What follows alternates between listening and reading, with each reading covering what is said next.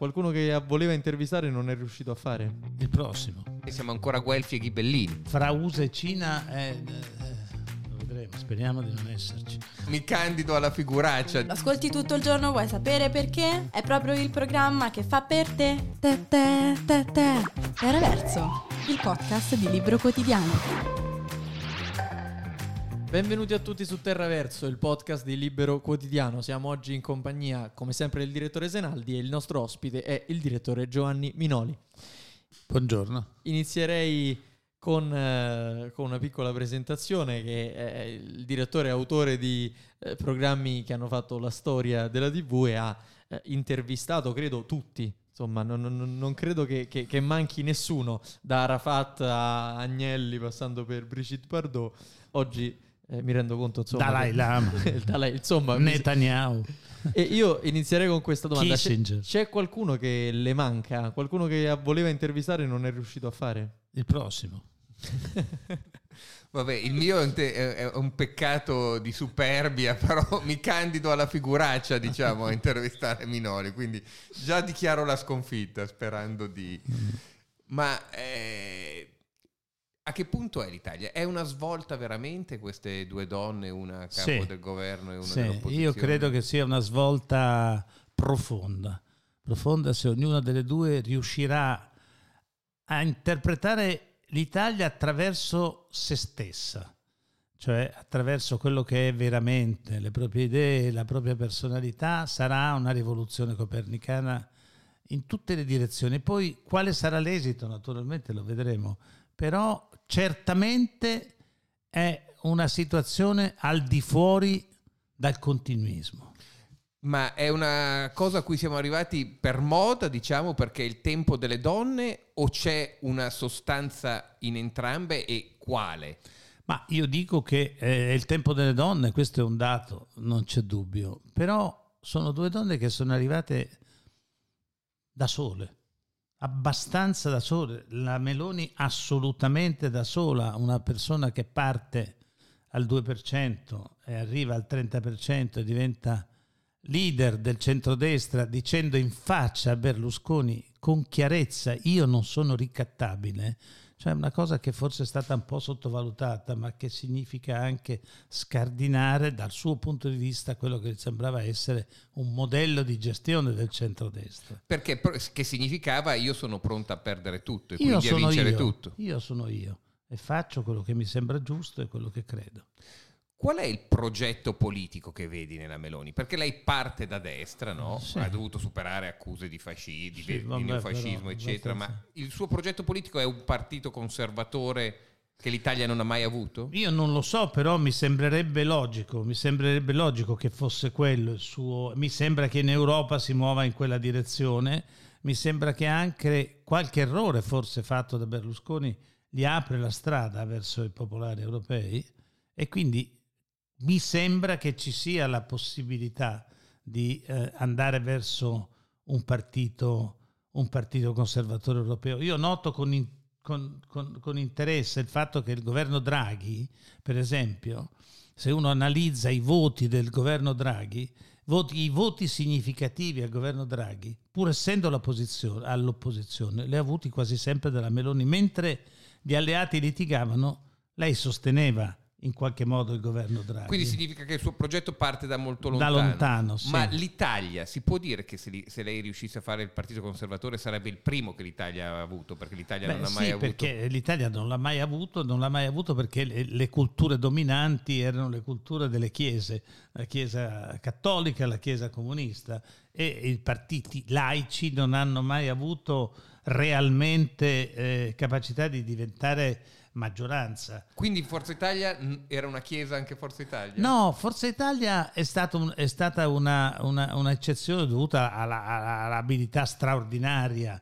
di, di Berlusconi, che però ha avuto, secondo me, gli è mancato il salto per essere il grande statista, perché in politica estera lo è stato, ma in politica interna gli interessi che aveva lo, lo, lo, lo, lo condizionava. Ricattabile eh? da se stesso. Eh, diciamo. da, in qualche modo, sì, da, da se stesso, da sue, dalle sue aziende, da, dalla sua famiglia, non so come dire, da, dai suoi interessi. Po- politica estera e Berlusconi.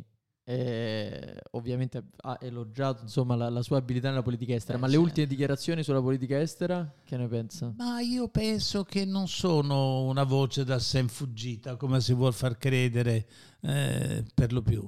Sono una linea strategica e anche una teorica, dato che Berlusconi è un uomo concreto, ma è anche un sognatore, cioè è uno che eh, ha, sogna- ha sognato l'impossibile, no? Come...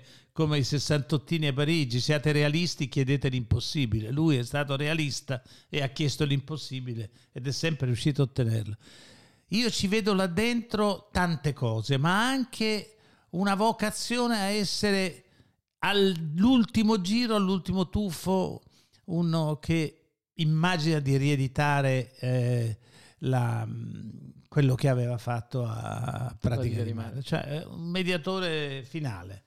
Ma il problema maggiore della Meloni nel, reali- nel tentativo di realizzare il suo sogno del partito conservatore sono gli alleati o l'opposizione?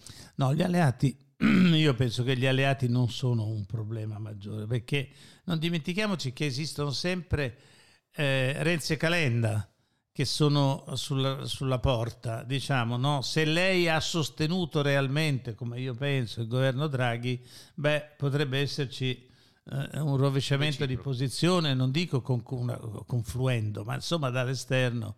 Eh, e infatti i segnali spesso sono, sono di, di, di, di, di vicinanza, insomma, su qualche cosa, su molte cose.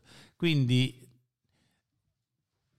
con un Forza Italia che avrà inevitabilmente, dopo Berlusconi, è molto complicato immaginare un leader, non è riuscito certo. ad allevarsi un leader. Non ha voluto, possiamo. Non, non è riuscito, non ha voluto, insomma, un uomo col quid non l'ha trovato.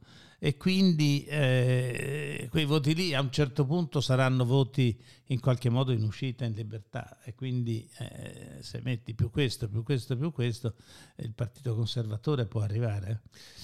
Eh, e la posizione della Schlein in questo modo, in questo senso, un no, po' l'aiuta. È qui che volevo arrivare, perché a me sembra che la Meloni stia facendo un percorso, diciamo, arriva da destra e cerca di liberarsi, diciamo così, eh, di quelli che possono essere, non dico dei fardelli, ma delle cose che possono condizionarla o restituirle un'immagine negativa, per andare verso un centro. E invece eh, la sinistra, ogni volta che cerca di fare un partito, diciamo, progressista all'europea, poi c'è, c'è uno spiritello maligno che la ributta indietro. Eh, vince sempre la ditta. Vince È lo sempre, spiritello maligno. Eh, vince sempre la ditta, perché la fusione a freddo fra la cultura comunista e la cultura democra- democristiana, cattolica, progressista, non è stata una fusione a freddo che non ha funzionato. Quindi il D N A comunista è più forte dell'eredità di Almirante, diciamo così. Nettamente più forte, anche perché non è mai stato pagato nessun prezzo sostanzialmente in Italia per l'eredità, per l'eredità comunista. Sì, sì, sono cambiati i partiti, dopo il muro, il muro di Berlino si è cambiato il nome, Occhetto ha fatto un'operazione, però in realtà il nocciolo duro è sempre quello, è sempre quello, è quello, sempre quello, anche se tradito in vario modo e molto spesso. Eh, però mi sembra che eh, alla fine, alla fine quella è la c'era Del Noce che diceva che eh, l'evoluzione del partito comunista sarebbe andata verso un partito radicale radicale di massa, insomma, di massa dove la massa è relativa, diciamo, però un partito radicale di massa più verso i diritti civili che verso i diritti sociali, che dovrebbero essere l'eredità Del, comuni- del partito comunista. Invece, diciamo, lo sbilanciamento. Ma si su... candida ad essere un partito a vocazione minoritaria? Ma eh, secondo me sì. La Schlein, eh, dicevamo, non è un'improvvisata come no. la, la stampa, diciamo, contraria alla Schlein la descrive. No, non è improvvisata. È Eppure una, è una che ha nulla. Un'esperienza nel mondo anche, cioè eh, ha lavorato con Obama, insomma, ha fatto, ha fatto un percorso eh, politico-culturale suo, suo, abbastanza insolitaria rispetto alle aggregazioni politiche italiane, però non, eh, non è figlia di un laboratorio, ecco, è figlia di una storia. Riuscirà a, riuscirà a fare un percorso che la libererà, dai, libererà il P D dai suoi padrini storici? Questo mi sembra, mi sembra una, una scommessa da un milione di dollari, cioè è difficile rispondere a questa domanda, non lo so, non lo so perché quando, perché quando si è al potere si cambia in genere, perché le esigenze della gestione del potere sono diverse da quelle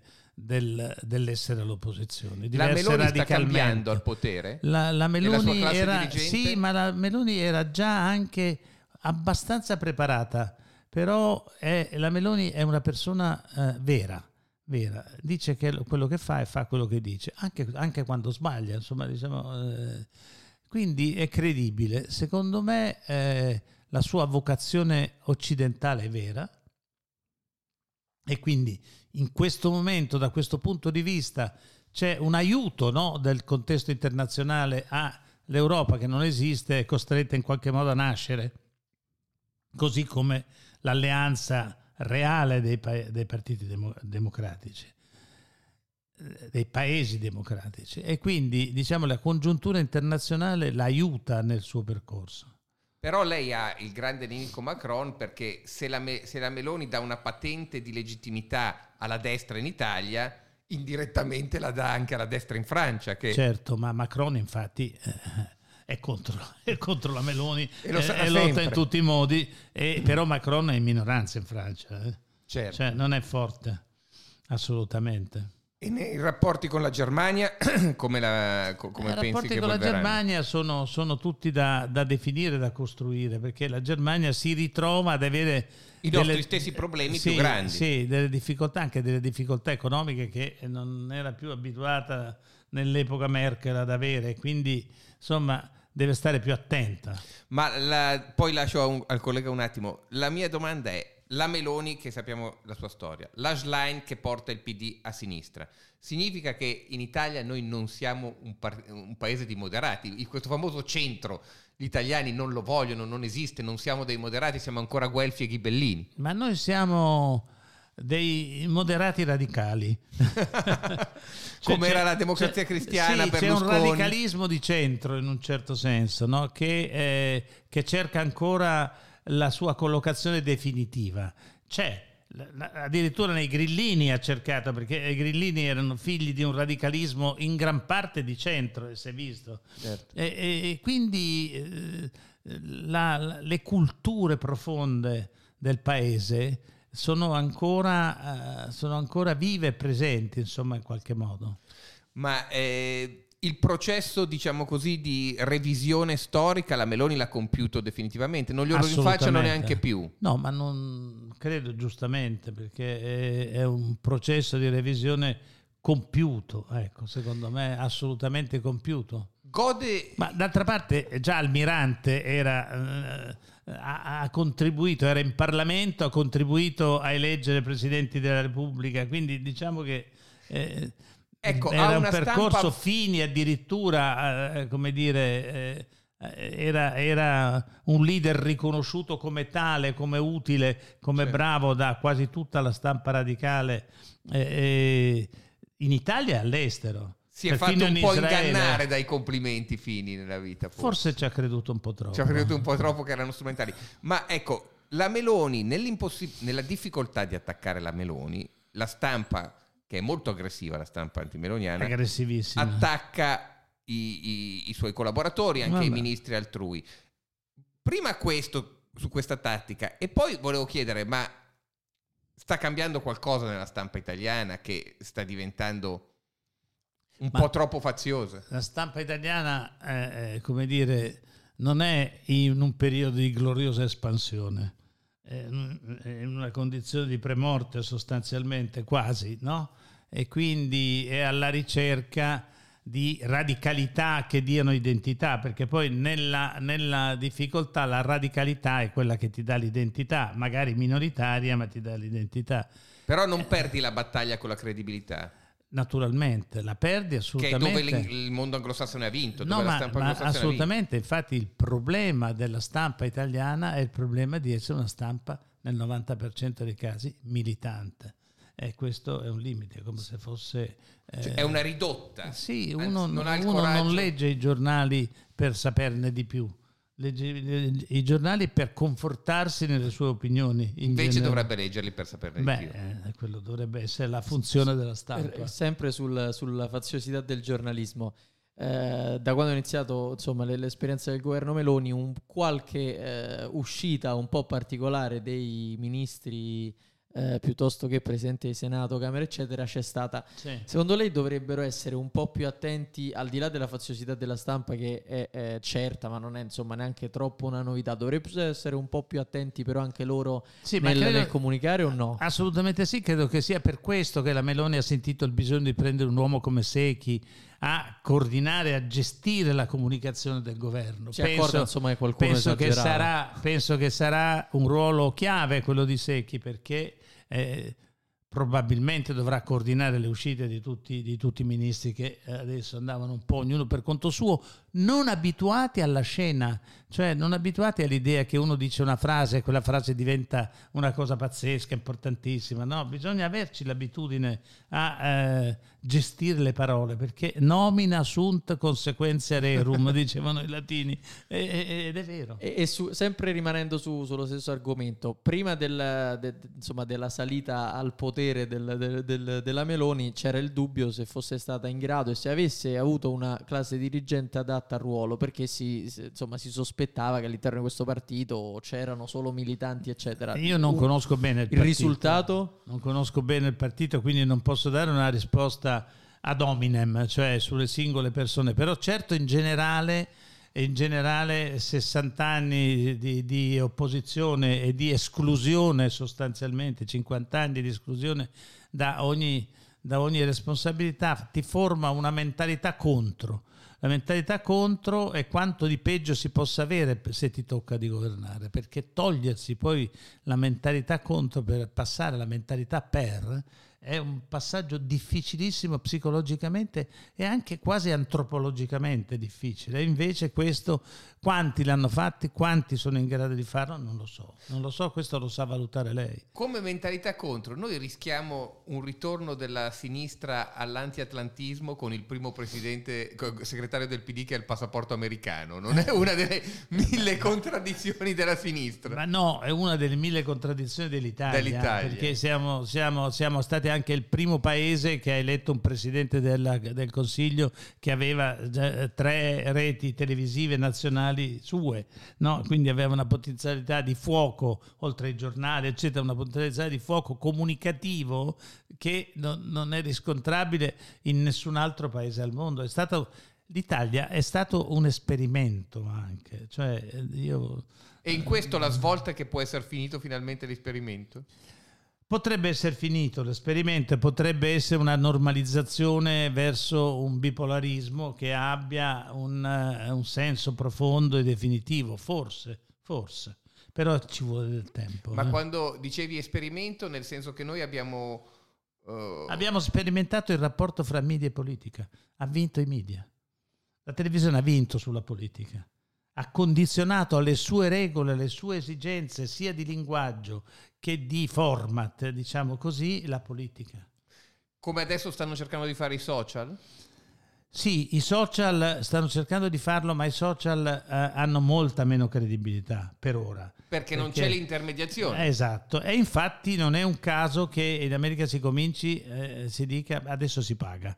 Cioè questo famoso liberi tutti, la libertà per tutti, eh, finalmente uno vale uno, no, no, non sarà più così, perché bisognerà cominciare a pagare. E pagare vuol dire scegliere che cosa comprare. Certo. Scegliere che cosa comprare vuol dire anche valutare il che cosa si acquista, e lì ci sarà la svolta dei social. Allora, il, uno dei problemi dell'Italia è che allora, noi non abbiamo fatto i conti col fascismo, perché no. si diceva... No, non abbiamo fatto i conti sul fascismo, io dico semplicemente perché se invece che fare piazzare Loreto si fosse fatto un processo... Poi c'era la pena di morte, quindi si poteva, se poi fosse stato condannato lui e i suoi potevano essere tranquillamente messi a morte. Però se si fosse fatto un processo invece che, che ucciderlo, così forse avremmo evitato tante ipocrisie e tanti equivoci che sono derivati dal fatto che in Italia, dato che non si fanno le riforme, si cerca sempre il capro espiatorio. Il capro espiatorio risolve il problema, pulisce la coscienza di tutti e si ricomincia. Non è, non è vero, anche, è stato così anche con Craxi. E si arriva infatti alla Seconda Repubblica. Eh, eh, e vediamo che eh, gli stessi eh, rappresentanti, diciamo, della, della sinistra oggi, prima sia sul, sul trattare o non trattare per Moro, ricordo che Fassino, segretario del, del P D S, P D, non mi ricordo come, eh, qual era la vuole, qual diciamo, era la qual era la, Wikipedia, qual era la sigla che rappresentava, però disse da me a Mixer, disse abbiamo sbagliato perché per Moro bisognava trattare, aveva ragione Craxi. Poi non dieci abbiamo... anni dopo, dieci anni dopo Bettini, parlando, facendo un programma sul, sul, sulla morte di, di, di Craxi, disse il, gove- il discorso che fece Craxi alla, alla Camera aveva ragione. Fatti salvi i, i ladri individuali, ma dal punto di vista del finanziamento pubblico dei partiti, lui diceva delle cose che erano giuste ed erano vere, e noi invece ne abbiamo approfittato per crocifiggerlo. Quindi dopo non aver fatto i conti col fascismo non abbiamo fatto i conti col consociativismo alla fine della fiera, cioè non, tendiamo a non farli adesso conti, il P D a risolvere i problemi, i a ris- tendiamo, tendiamo a risolvere i problemi coi capri espiatori. Il P D che... farà i conti con se stesso ah, a, e con la, la sua natura doppia, ma diciamo. Insomma dipenderà molto dalla Schlein o o il capro espiatorio è Renzi, e l'hanno già trovata no, anche ma in questo Renzi, senso. Renzi se la caverà da solo, penso. E io credo che Renzi comunque è stato il capro espiatorio di tutto, anche per colpa sua, ma non solo certo no, per certo. colpa sua. Basta vedere la vicenda con Mancini, che è, è, rasenta... Che la idea co- hai co- tu di Io ho un'idea precisissima, che lì l'obiettivo non era Renzi, era Mancini, perché Mancini era diventato quello che gestiva i soldi dei servizi segreti. E dato che era una persona per bene, gestiva bene e non, non, non piaceva all'interno dei servizi questa cosa. E lì c'è un segreto di Stato messo sulla, sulla vicenda dell'allontanamento, cioè dell'induzione a Mancini di andare in pensione, che io penso che si potrebbe togliere. Insomma, in fondo sono stati tolti i segreti di Stato sulle stragi, su Bologna, sulla su la strage di, di Brescia, sull'Italicus. Lì non ci sono morti, no, non certo. ci sono morti, ci sono solo ragioni di potere. Boh, non lo so, io farei questo invito alla Meloni di togliere il segreto di Stato sul caso Renzi Mancini, forse ne sapremo di più. E forse potrebbe essere utile per il proseguio penso del, di sì, dell'avventura penso di governo. Penso che sarebbe utile. Una, una domanda sul, sul mondo del giornalismo televisivo. Quanto è eh, peggiorata la qualità del giornalismo televisivo? Il giornalismo televisivo, la televisione, perché il giornalismo televisivo è una parola equivoca, perché non c'è niente di più misto del giornalismo televisivo, cioè di contaminato. Hanno fatto alla RAI una riforma, una ristrutturazione per generi. Ecco, io penso che sia l'errore più grosso che si poteva fare, perché i generi sono per definizione oramai integrati. Misti, cioè. Perfino nei grandi film americani vengono usate viene usato internet come elemento di sceneggiatura in certi casi, quindi dividere che cosa è docu, cosa è fiction, beato chi è capace, perché, non, non, perché, non è, perché i linguaggi vanno in una direzione opposta. Altro è la divisione per fasce, ma la divisione per generi penso che genererà e sta già generando una confusione enorme su chi deve fare cosa. Cioè responsabilità e potere si, si, si, si distanziano sempre di più, e se tu distanzi responsabilità e potere non capisci più. Però nulla. Con Telego torna a trovare bei programmi. Bei programmi, eh, io trovo delle cose, trovo de, dei programmi che possono avere dell'interesse, ma trovo soprattutto molta evoluzione interessante nelle serie delle piattaforme. Perché sono serie, uno prende per esempio una serie come Fauda, eh, ti racconta del Medio Oriente più di qualsiasi programma tu abbia visto, perché è giornalismo quasi giornali- no è giornalismo e... infatti chi sono gli sceneggiatori? Quella è la vera domanda. No, secondo me sono del- direttamente degli uomini dei servizi segreti. Ah, e, la, e, la concorren- e la concorrenza tra la tivù e queste piattaforme è una concorrenza eh, che può essere vinta eh, oppure è persa è in partenza concor- no non è persa in partenza, è una concorrenza che eh, fa parte della eh, eh, come dire i format del racconto. Il teatro doveva essere ucciso dal cinema, non è stato ucciso dal cinema. Il cinema doveva essere ucciso dalla televisione, non è stato ucciso dalla televisione. La televisione dovrebbe essere uccisa dai, da, da internet, non è uccisa. Si sommano, si stratificano le, le forme di conoscenza, riducendo il loro, il loro ambito, ma uno pensa che in America la televisione generalista è ancora il quaranta per cento dell'audience e lì le, le altre forme sono sviluppatissime, quindi penso che ancora per una decina d'anni più o meno ci sarà. Poi questo si lega al fatto che le popolazioni in Occidente invecchiano. Ah, certo. Parlo soprattutto in Italia e in Giappone. In Italia esiste praticamente una generazione inedita. Uno parla di terza età, quarta età, no, no, io parlo di inediti, perché vai in pensione a sessanta anni, poi muori a novanta, cento, no, non tutti, non solo, ma diciamo una larga fascia eh, legge- abbastanza benestante, anche se una, anche solo per le pensioni, eccetera. E tu devi dargli un orizzonte, un sogno, perché non può essere eh, lasciata a se stessa. Quindi secondo me c'è un tema per la politica vera, il tema della della gestione di questa condizione dell'umanità inedita. Ecco, gli inediti devono avere un sogno. Bisogna il politico che riuscirà a dargli un sogno, non perché terza età o quarta età, ma perché inediti, avrà vinto. Però abbiamo la classe politica più giovane quasi di sempre. Sì, e, e quindi bisogna vedere che rapporti hanno avuto con i nonni. Con i padri, con eh, i padri, visto vabbè, che sono stati eh, piuttosto difficili. I talk show ti piacciono? Sono no, troppi? No, non mi piacciono perché... Sono uguali? No, non mi piacciono di base, anche se naturalmente nel tempo hanno teso a modificarsi. Perché non mi piacciono perché hanno trasformato l'uso delle parole. Le parole non sono più uno strumento di comprensione e di dialogo, ma sono diventate prevalentemente dei proiettili. Dei proiettili, certo, da sparare contro, contro l'avversario. Allora attraverso l'uso dei proiettili si fa la guerra, non si fa la pace, cioè non ci si capisce, ci si uccide. Peggiorano la qualità del dibattito. Peggiorano politico. La qualità. E poi c'è una compagnia di giro che è sempre quella dappertutto, che in realtà ha sostituito la politica, certo, e sono gli opinionisti. Che sono più importanti dei politici oggigiorno? Alcuni. Più, più importanti non lo so, sembrano. Sembrano, poi si credono. Da, da, si cre- loro si credono sicuramente, poi però loro non decidono neanche niente, quindi non so se poi ecco eh, è un essere o un sembrare. Una categoria che è stata eh, considerata sempre un po' più forte della politica è quella della magistratura, sì. Con questo governo sono un po' Beh, questo eh, governo mi sembra, come... mi sembra che questa, questo governo si è posto il problema di, di, di introdurre dei criteri di Di, di come dire di legittimazione di una, di una magistratura più, eh, più coerente con, con le esigenze reali, cioè la magistratura militante credo che sia agli sgoccioli in qualche modo. Se ne sta anche rendendo conto. Se, sì, se ne sta rendendo conto, molti l'hanno capito, non è più uno strumento di potere come è stato, lo è molto, ma non lo è più come lo è stato in precedenza quando decideva tutto.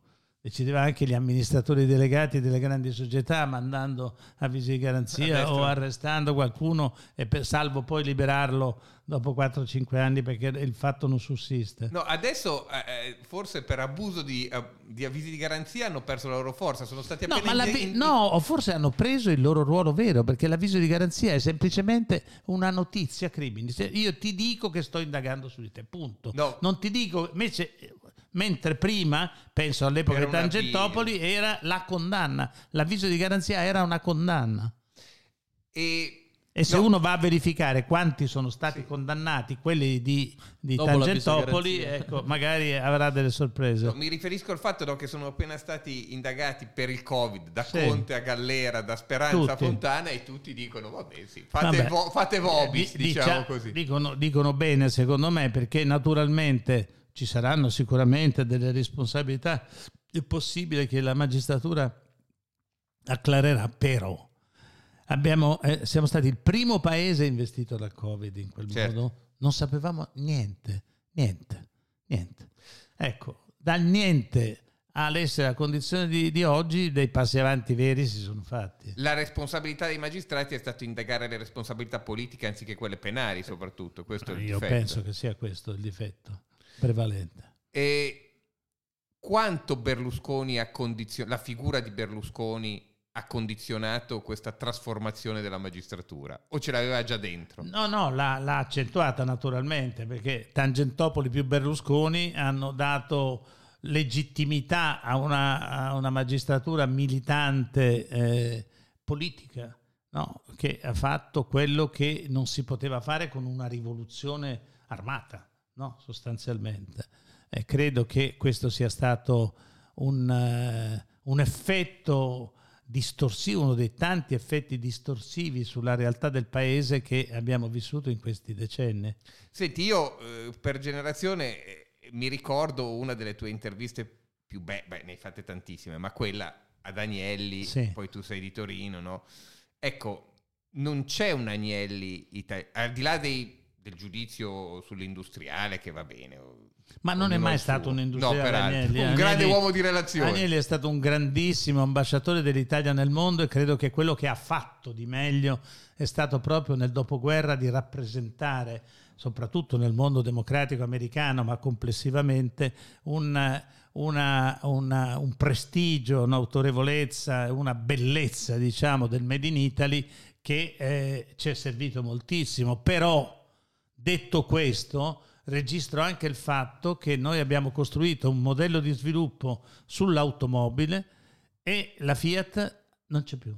Non c'è più la Fiat, è diventata francese, perché Stellantis comandano i francesi, e eh, non se ne è parlato.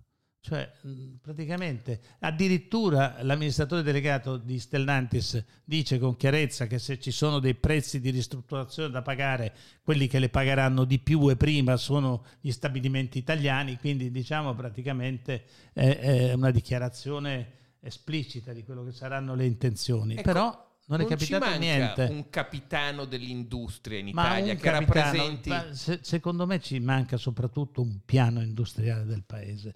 Cioè, le, una descri- cioè qui la politica dovrebbe avere una leadership eh, come quella che c'è stata all'epoca di Mattei. A me piace il riferimento che la Meloni fa a Mattei sempre, perché Mattei era un grande imprenditore, ma anche un grande uomo politico che apparteneva a un'area culturale politicamente impegnata e significativa, e aveva un'idea dell'Italia nel mondo molto precisa. Beh, forse adesso che siamo in periodo di nomine, questo si capirà molto dalle nomine che verranno fatte. Ma io fatte. penso che la, la Meloni, da quello che ho capito, ha un'intenzione di eh, nominare le qualità, cioè di mantenere le, le, le, le, le, le responsabilità a chi ha dimostrato di fare bene, o di cercare anche fuori dal suo stretto giro di, di, di, di rapporti eh, eccellenze professionali. Quindi la cosa più importante è non fare un mercato delle vacche in questa fase. Non credo, non credo che i suoi alleati riusciranno a farle fare un mercato delle vacche.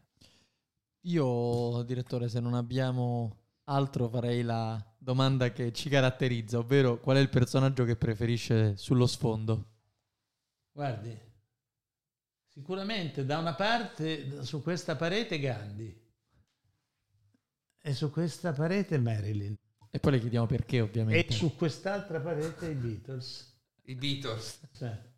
Che adesso si riuniscono con... Eh, quella è, eh. è la notizia, la notizia musicale del spettacolo, secolo. Cioè, diciamo. Questo è be- Gandhi perché, perché ha fatto un miracolo impensabile, un altro di quelli del culturalmente sulla linea dello slogan "siate realisti, chiedete l'impossibile". Lui ha chiesto l'impossibile e ce l'ha fatta. Chi vincerà la guerra mondiale fra U S A e Cina? impossibile dirsi. Fra U S A e Cina eh, eh, lo vedremo, speriamo di non esserci. Bellissimo. E chi è la nuova Marilyn? La nuova Marilyn non lo so. Non c'è una nuova Marilyn. Marilyn era un'icona. Era anche un mondo più piccolo, no? Per cui le dive, non so, io ho intervistato Brigitte Bardot a, a Saint-Tropez, alla Madaga, nella sua... Brigitte Bardot per noi era, era la, una dea sostanzialmente, ecco. I Maneskin ti piacciono? Mm, medio.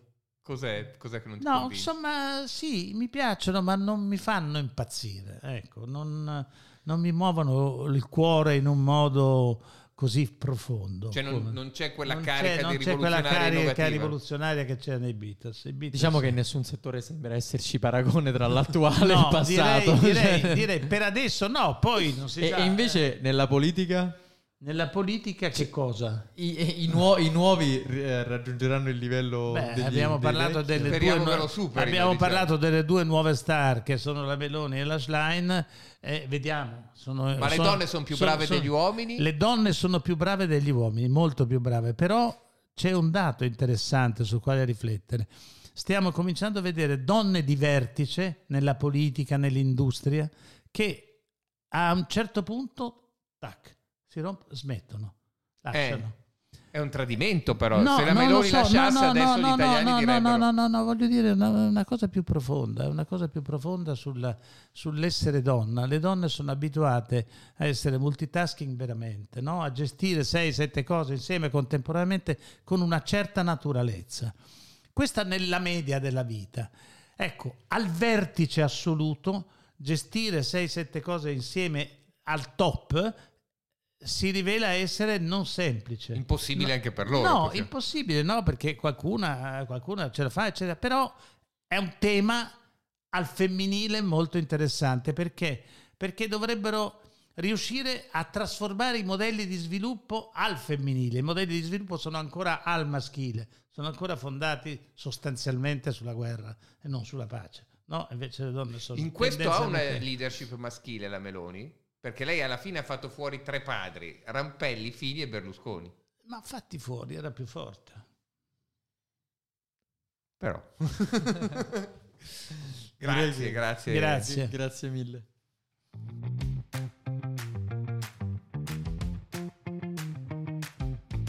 Terraverso, Terraverso. Non so neanche che cosa voglia dire, ma si chiama Terraverso. Io vi prego di assaggiarci. Cercate di non mollarci.